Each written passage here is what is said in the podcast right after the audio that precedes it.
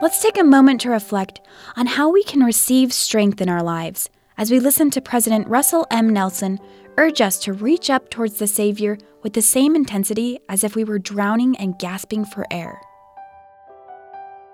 Challenges, controversies, and complexities swirl around us. These turbulent times were foreseen by the Savior. He warned us that in our day the adversary would stir up anger in the hearts of men and lead them astray. Yet our Heavenly Father never intended that we would deal with the maze of personal problems and social issues on our own. God so loved the world that he sent his only begotten Son to help us. And his Son, Jesus Christ, gave his life for us, all so that we could have access to godly power. Power sufficient to deal with the burdens, obstacles, and temptations of our day. Today, I would like to speak about how we can draw into our lives the power of our Lord and Master, Jesus Christ. We begin by learning about Him. It is impossible for us to be saved in ignorance. The more we know about the Savior's ministry and mission, the more we understand His doctrine and what He did for us the more we know that He can provide the power that we need for our lives. Sacred terms such as atonement and resurrection describe what the Savior did according to the Father's plan so that we may live with hope in this life and gain eternal life in the world to come. The Savior's atoning sacrifice, the central act of all human history, is best understood and appreciated when we expressly and clearly connect it to Him.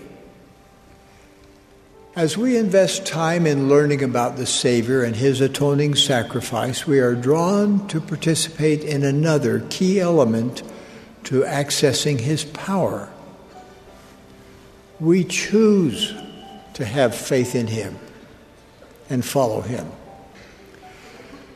True disciples of Jesus Christ are willing to stand out, speak up, and be different from the people of the world.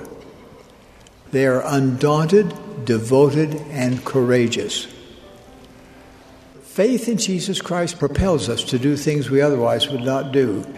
Faith that motivates us to action gives us more access to His power.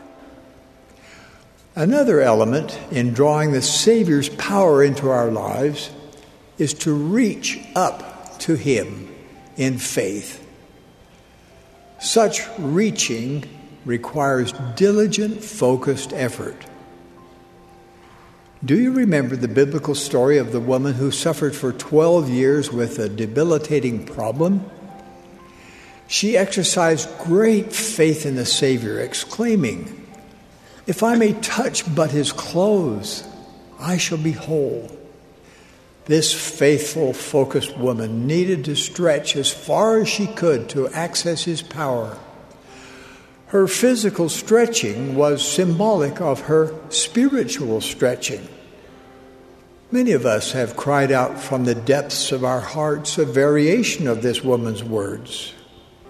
If I could spiritually stretch enough to draw the Savior's power into my life, I would know how to handle my heart wrenching situation. I would know what to do, and I would have the power to do it. When you reach up for the Lord's power in your life with that same intensity that a drowning person has when grasping and gasping for air, power from Jesus Christ will be yours. When the Savior knows you truly want to reach up to Him, when He can feel that the greatest desire of your heart is to draw His power into your life, you will be led by the Holy Ghost to know exactly what you should do. That was an excerpt from President Russell M. Nelson's talk, Drawing the Power of Jesus Christ into Our Lives. Thank you for taking a moment to reflect with us here on BYU Radio.